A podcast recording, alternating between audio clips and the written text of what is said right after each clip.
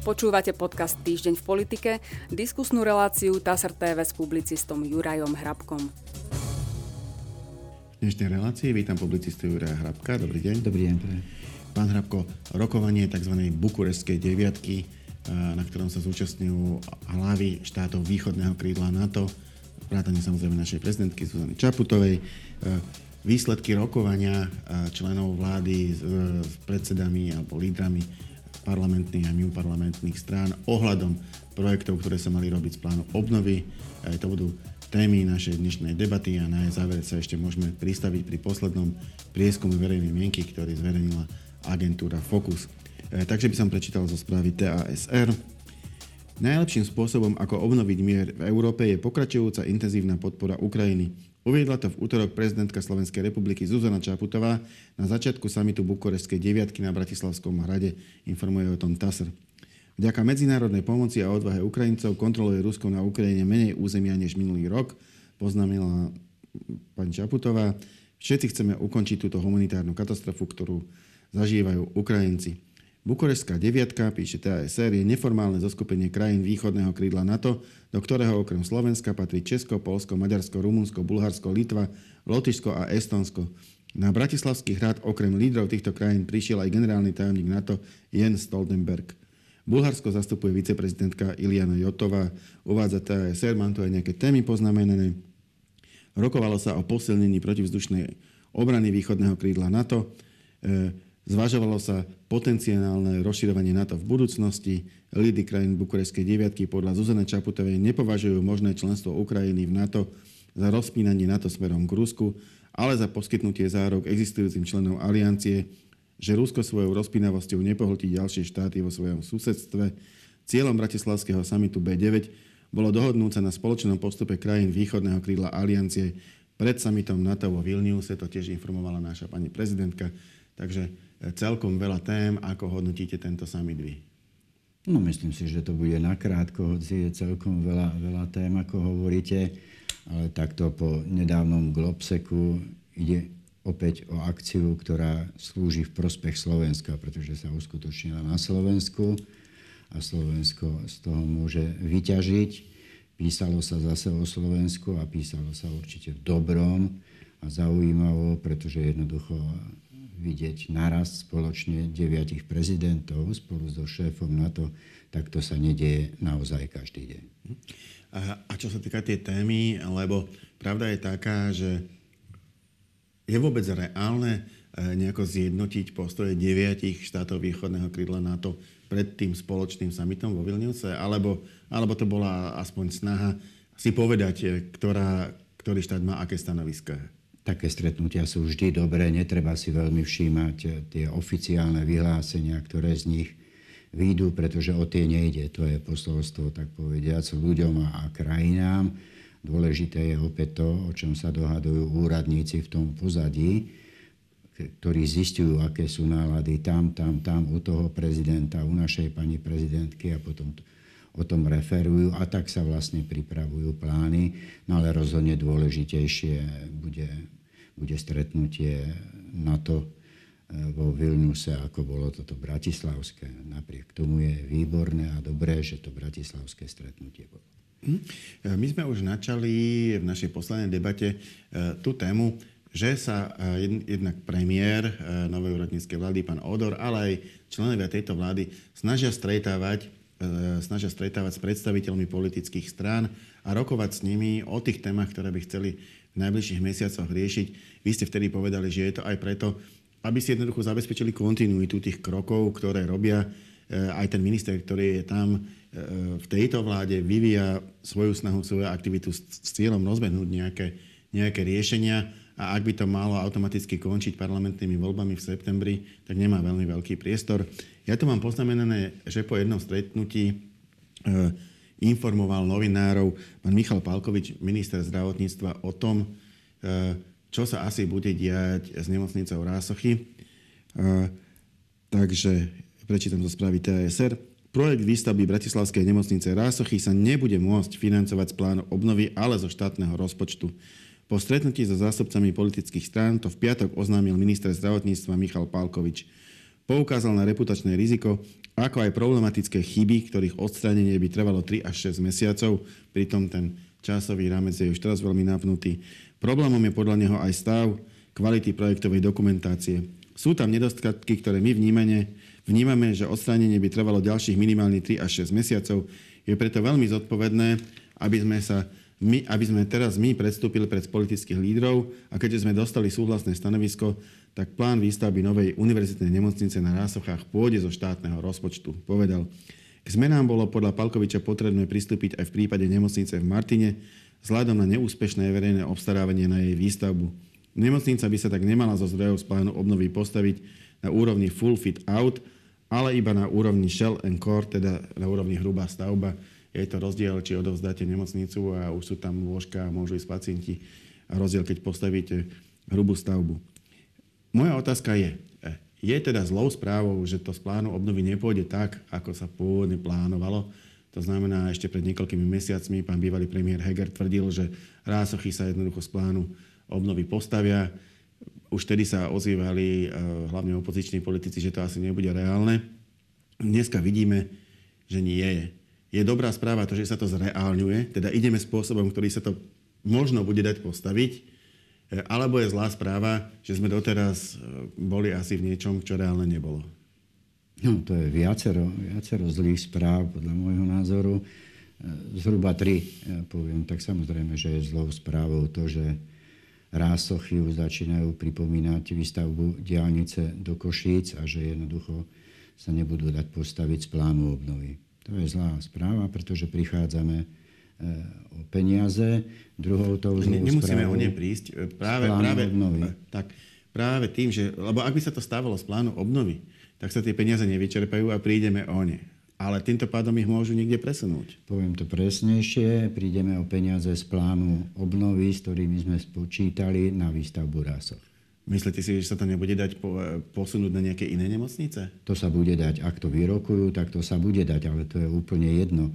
V tejto situácii my sme počítali ešte pred niekoľkými týždňami náš e, dnes už bývalý premiér Eduard Heger predsa presviečal, že tie rásochy budú postavené z plánu obnovy. No dnes pravda, už pravda vidíme, že, že nebudú postavené. Hovoríme o pláne obnovy a nemocnice v rásochách tak ako to bolo naprojektované, tak ako sa tým minulá vláda chválila, aký skvelý plán obnovy presadila, ako ho skoro odovzdala, ako je všetko tip-top, tak dneska prichádza k jeho implementácii, prečím sme varovali už predtým, že jedna vec je papier odovzdať a druhá ho potom naplňať a je vidieť, že tá predpoveď bola v celku správna, pretože to, čo je napísané, nebude dodržané.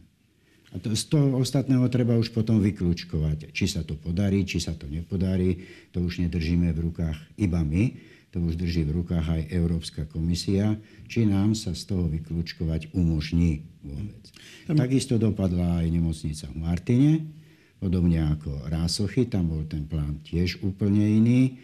A tá tretia zlá správa, keď som povedal, že poviem tri, je pre mňa jednoducho tá, že keď pred niekoľkými týždňami ešte Eduard Heger hovoril o tom, že ten plán obnovy a rásochy to je jedno a to isté, že to bude postavené, tak tam stáli pri ňom a robili mu krovie presne tí istí ľudia, ktorí nám dnes oficiálne oznamujú, že sa to nepodarí. A vtedy mlčali. Myslím tým pani Vašákovú a pána e, Pálkoviča. No, fakt je ten, že e, ak by sa to stávalo z plánu obnovy, tak, je to, tak sa to musí opierať o určité milníky, muselo by sa to jednoducho museli by sa splniť, ale tie peniaze by pravdepodobne boli ako keby isté za predpokladu, že, to, že naplňame ten plán, tú cestovnú mapu, podľa ktorej by sa tam malo stavať. Kdežto ak to pôjde zo štátneho rozpočtu, vždy bude závisieť od toho, ako na tom bude štátny rozpočet, ako na tom bude samotný rezort zdravotníctva, či bude mať peniaze. Tu sme sa bavili naozaj o stovkách miliónov eur. E, je to, je to nakoniec e, podľa vás ohrozený projekt? To, No samozrejme to, či to pôjde zo štátneho rozpočtu, nebude určovať táto vláda. Tá môže prísť eh, s nejakým návrhom, ale ako to bude, rozhodne až vláda, ktorá vzíde o voľbách v septembri tohto, tohto roku. Ona bude rozhodovať o tom. Preto som aj hovoril, že tie pokusy a snahy súčasnej vlády rokovať s politikmi pokladám za dobré, pretože aspoň tak vidno zaistiť tú snahu o nejakú kontinuitu, aby jednoducho táto vláda, súčasná vláda je náhradnou vládou. To je úradnícka vláda, ktorá ak chce riešiť problémy ľudí a krajiny, potrebuje podporu. Podporu v parlamente tu nemá. To znamená, že má jedinú cestu, ak chce urobiť naozaj dobre alebo prísť nejakými pragmatickými riešeniami, musí sa stretávať s politikmi, s tými aspoň, u ktorých je predpoklad, že prejdú do parlamentu v septembrových voľbách. A s nimi sa snaží dohodnúť, čo je ešte pre nich priateľné alebo čo nie. Tejto náhradnej alebo úradníckej vláde, ako sa, ako sa hovorí, oni nie sú zaťažení stranickými záujmami. Oni nemusia pozerať doľava, doprava, čo si strana myslí o tom, čo chce vyobchodovať s druhou stranou. Oni by mali nájsť tie pragmatické, ale zároveň aj možné riešenia. Ak nájdete iba pragmatické riešenie, ktoré je nerealizovateľné, je vám v podstate na nič. Napríklad ten plán obnovy v prípade Rásoch. Napríklad. A preto hovorím, že ako budú ako sa bude nemocnica Rásochy stavať, či zo štátneho rozpočtu, alebo sa nebude stavať vôbec, toto neprináleží rozhodnúť súčasnej vláde pri všetkej úcte k jej členom, ale toto prináleží rozhodnúť a určite to rozhodne budúca vláda, ktorá príde po nej. Mám tu aj jednu správu zo stranickej politiky. Mimo parlamentní demokrati idú do volieb spoločne so vznikajúcou stranou europoslankyne Lúcie Ďuriš Nikolsonovej Jablko. Informovali o tom na pondelkovej tlačovej konferencii. Presadzovať chcú spoločné priority. Osobnosti zo strany Jablko dostanú posledných 5 miest na kandidátnej listine demokratov. Treba povedať, že oni si to takto aj vyžiadali. Pani Ďuriš Nikolsonová podľa toho, čo tam píše TASR, E, vyslovene chcela posledné miesta, len ich chcela asi 20 a dost, vyrokovala nakoniec iba 5, ale teda sú rozhodnutí liberáli z Jablka zábojovať z tých posledných pozícií. Nakoniec poznáme to už aj z kandidátnej listiny Olano, kde sa tento postup tiež používa. E, Lucia Ďuriš Nikolsonová už dávnejšie informovala, že jej subjekt vyzbieral podpisy potrebné na registráciu strany a avizovala, že ak nebudú mať dostatočné preferencie, pôjdu cestou spájania alebo z boja odstúpia. Demokrati rokovali o možnej spolupráci napríklad aj s modrými okolo Mikuláša Zulindu, ktorí idú do volieb s mostom HIT. Heger rokoval aj s KDH, ktoré chce ísť do volieb samostatne. Predčasné voľby na Národnej rady majú byť v sobotu 30. septembra. Tak toľko píše TASR. Došlo teda k ďalšiemu spájaniu. Na poslednej našej debate sme sa rozprávali o moste HIT 2023 a modrých Mikuláša Zurindu. Toto je ďalšia preferenčne aj uvidíme za chvíľku, keď je pred, teda prednesiem ten posledný prieskum verejnej mienky. Aj toto je strana, ktorá nedosahuje 5% v prieskumoch, e, ale teda pokúša sa zlepšiť tú svoju pozíciu tým, že, že, že sa spája s ďalšími menšími subjektami. Ako hodnotíte tento krok? Ako snahu zachrániť sa, snahu o záchranu vlastného krku a kože, ak to tak môžem povedať, a snaha zaobstarať si ďalšiu budúcu existenciu v politike. Tie strany navonok nič nespája. Ja som pozeral ešte dnes ráno, kým som išiel do štúdia, strana Jablko ešte nie je zaregistrovaná, možno ani nebude, lebo sa to nejak dlhšie, dlhšie ťahá, ale to je úplne jedno. Ak považujeme Eduarda Hegera za konzervatívneho politika, čím sa vždy chválil a vystatoval, že ním je, a Luciu Ďuriš Nikolsonovú za liberálnu političku, o čom zase svedčia ich politické nedávne cesty, no tak to je ako spájať e, oheň a vodu. To jednoducho nejde. Tam ide iba o osobné záujmy, to sa programovo nedá spojiť. Pán Hrabko, vy si presne všímate tie veci, ktoré sa týkajú formy, čo si myslím, že je dôležité, hlavne e, možno v čase, keď sa štát dostáva do pomerne veľkého zmetku a chaosu, e, tak sú tieto formálne ako keby záležitosti je dôležité. Napríklad to, že či je strana zaregistrovaná alebo nie, lebo tu sa hovorí o vznikajúcej strane, ale vznikajúca strana to znamená, že existuje nejaký petičný výbor, ktorí tvrdia, že vyzbieral podpisy, ale nie sú preverené ministerstvom vnútra, nie je teda zaregistrovaná. Skôr by sa teda dalo hovoriť nie o spájaní dvoch strán, e, ale o tom, že na kandidátke demokratov pôjdu osobnosti z iného politického prostredia. Tie, ktoré pripravovali stranu Jablko. Áno, len to je, to, to je iba hra o slovička. Ja som to konštatoval, že jablko ešte nie je zaregistrované. Ak nebude zaregistrované, tak tým vznikne úplne nová situácia, ktorú demokrati môžu riešiť. Ako ju budú riešiť, ja neviem v tejto chvíli, to nevie nikto.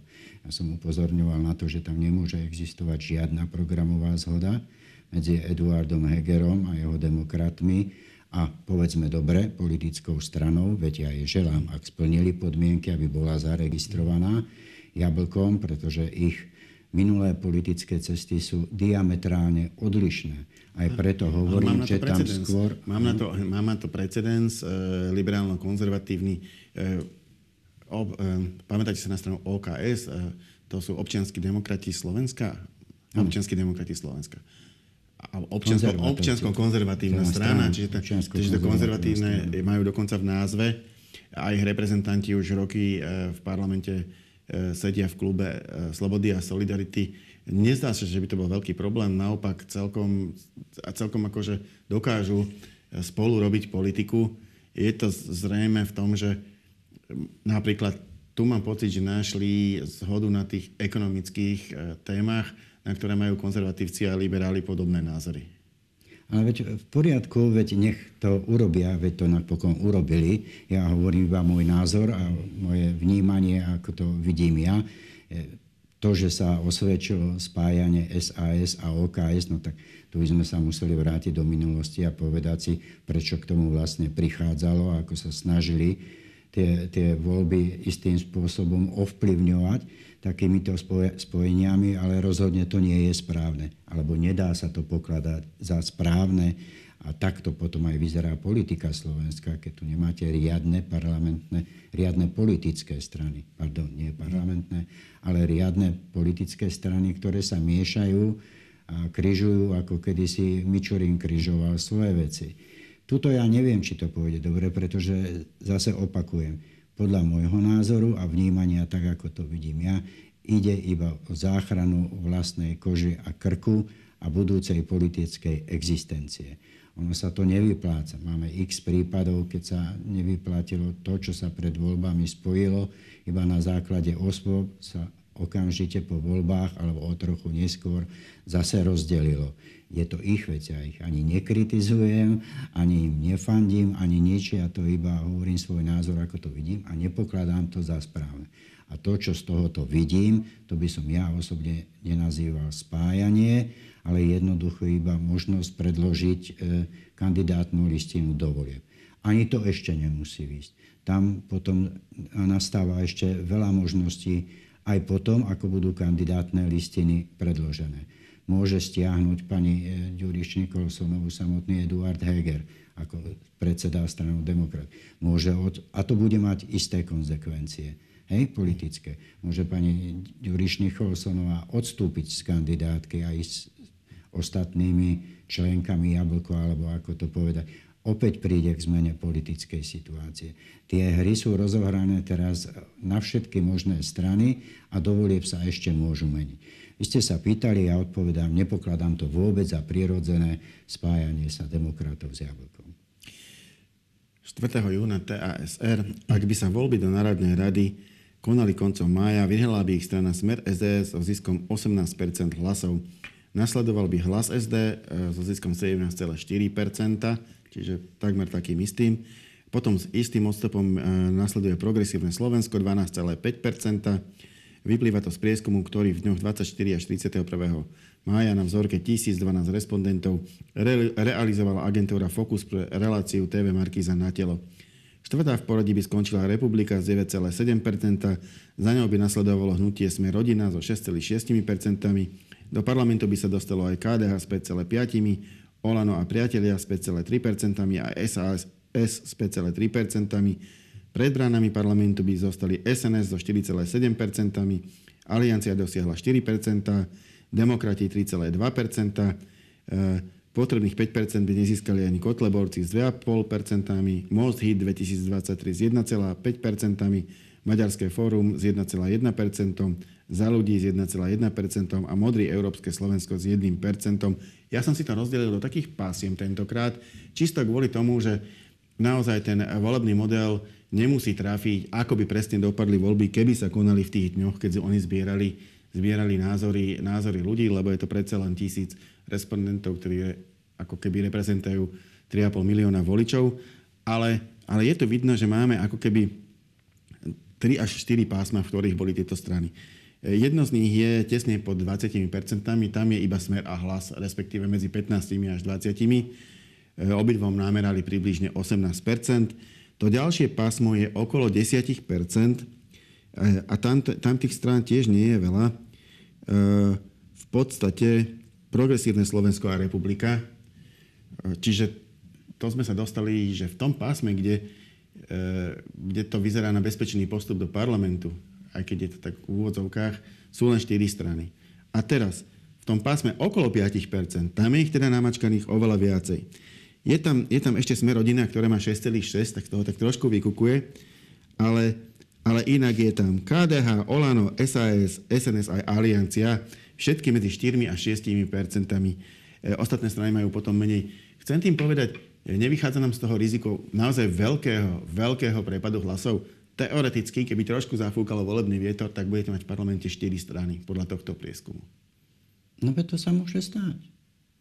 Nikto nevie teraz vopred povedať, ako skončia voľby. Keby sme to vedeli, no tak boli by sme králi. Ale to nikto nevie. V tom je čaro volie, že voľby sú tajné, slobodné, majú byť teda tajné, slobodné, demokratické a nedá sa predpovedať praktický výsledok. Môžeme ho odhadovať, môžeme špekulovať, Môžeme kresliť na stôl rozličné scenáre, čo sa stane v prípade ak to, ak to, ak to, ak prejde tým volebným sitom. Všetko je v rukách voliča, volič je pán. 30. Dokonca, septembra. Dokonca aj keby ste to vedeli, ako dopadnú tie voľby, a teraz to tu poviete, e, tak môže nastať tzv. efekt seba popierajúcej sa prognozy. E, tie subjekty sa dozvedia, čo ste povedali a keďže vám veria, že máte tie informácie, tak sa zariadia inak pred voľbami a zase tým pádom e, potom vaša prognoza povedie k tomu, že sa nenaplní. Ešte aj, ešte aj také veci sa stávajú. No áno, nebudeme sa chytať za slovičko. Som, je rozdiel medzi tým, či prognozujem voľby, alebo viem povedať ich výsledok. V tom by už nič ne. Dovolie ešte veľmi veľa času. Tak ako sme vo voľbách, predchádzajúcich voľbách, videli evidentný nárast niektorých strán, o ktorých sa nedal predpokladať. Takisto sme videli v predchádzajúcich voľbách aj pády tých strán, ktoré sa napokon nedostali do parlamentu. Volič rozhodne, ja s radosťou počkám ešte tie 4 mesiace. Ešte, ešte posledná otázka by bola potom, e, či existujú nejaké stratégie, ako obmedziť to riziko prepadu, prepadu hlasov, lebo samozrejme tá pravdepodobnosť, že, že by všetky tie strany, ktoré sú okolo 5% neúspeli, nie je veľmi veľká. Niektoré sa zrejme dostanú, iné sa nedostanú. E, ale teda čo majú robiť, aby to riziko znížili? Môže prísť téma to, a preto sa to veľmi ťažko predpokladá. A všetko, čo hovoríme v súvislosti s výsledkom volieb, sú iba špekulácie a takisto to nič iné, iba špekulácie musia hovoriť a hovoriť ostatní. Môže sa objaviť téma na posledné dni, môže prísť v lete, ktorá úplne zmetie všetky tie, predo, tie strany, ktoré teraz oscilujú okolo 5%, môže prísť vlna, ktorá ich vyniesie o mnoho vyššie tak, do tzv. bezpečného pásma. To nevieme. O tom, či prepadne alebo neprepadne hlas, tak to sú podľa mňa zase, zase také rozprávky o prepadnutí hlasov. Aj o tom rozhodne volič. Aj o tom rozhodne volič a nikto iný. Všimnime si, ktoré strany, respektíve z ktorej strany toho politického spektra a spoločnosti prichádzajú tie reči o hrozbe prepadnutia hlasov, lebo celospoločensky to téma zase, zase nie je, prichádzajú iba z jednej časti e, toho spektra, ale je to volič. Volič slobodne rozhodne, čo urobí so svojím hlasom. Komu ho dá, či ho zahodí do koša, či ho roztrhá, či nepôjde k voľbám. Je to úplne jeho rozhodnutie, ale jeho, jeho hlas jednoducho prepadnúť nemôže. Tomu tomu iba kričia tí, ktorí chcú po ňom, aby volil toho, koho voliť nechce. Ale ak chce voliť toho, koho chce, nemôže sa stať, že jeho hlas prepadne. Teraz samozrejme, aby to... Technicky je to iné, hej? Ale ja nehovorím o technickom riešení, ale hovorím o slobodnom hlase a slobodnej vôli voliča, ktorá má byť primárna. A ktorý si ten svoj hlas jednoducho tým spôsobom, akým sa rozhodne uplatní, a potom to prepočítavanie by teda podľa vás voliči už mali nechať eh, na, na volebnej komisie a No tak to aj musí, potom... ale to už, je, to už je tá technika, ale jednoducho volič rozhodne, ako s tým hlasom svojim naloží A samozrejme pri zhodnotení všetkých rizik. Ako to, veď volič nie je hlupák, nie je ani to, ako ho pomenoval pán Haščák. Ja s takými názormi nesúhlasím, treba to nechať na neho. Hlupáka z voliča robia tí iní, a najmä politické strany. Ak si to nechá, tak potom to tak skončí. Ďakujem pekne, to bola posledná otázka, posledná odpoveď našej dnešnej debaty. Ja za účastne ďakujem publicistovi Jurajovi Hrabkovi. Ďakujem za pozornie. A my sa v našej relácii opäť stretneme na budúci týždeň. Dovidenia.